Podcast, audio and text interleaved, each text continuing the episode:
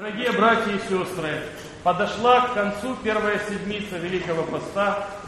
Казалось бы, вчера еще мы участвовали все в чине прощения и только собирались вступать на это святое поприще постное. И вот седмица уже окончена. Богослужебно она уже окончена. Вы видите, в храме вновь включился свет, вновь вновь стало светло. Молитвенник Федору Тирану пролагает рубеж между первой седмицей Великого Поста и днем субботним, и днем воскресным, которое праздничное по сути своей, а поэтому и облачения черные снимаются, и храм, храме свет возжигается. Будет уже меньше поклонов. С завтрашнего дня, в субботу и воскресенье на трапезе будет разрешаться елей. Но пост только ведь начался. Но потому как пробежала быстро первая седмица поста, каждый из нас должен понять, что и пост пробежит точно так же быстро. Мы не успеем оглянуться, как весь пост будет за плечами.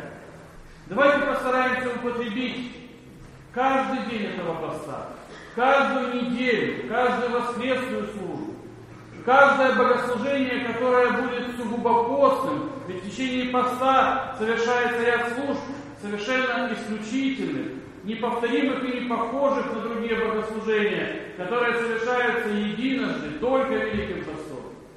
Давайте постараемся, чтобы этот пост, даже если он пройдет очень быстро для нас, оставил светлое не только память и не только впечатление, но светлое последствия в нашей душе.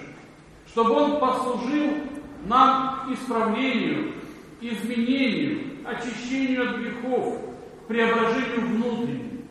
Всего десятая часть года, от всех дней года, Великий пост.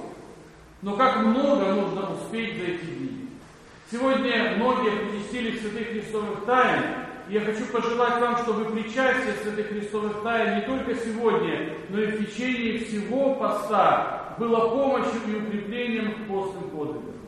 Пусть Господь щедро благословит вас и с личными духовными подвигами, и своей обильной благодатью для исправления своей жизни, в течение Великого Поста. А великий мученик Феодор Тиран, память которого мы сегодня начинаем праздновать и завтра продолжаем, через свою помощь молитвенную и через то полево, которое всегда совершается освящением в его день, пусть даст нам утешение, укрепление и радость окончания первой седмицы.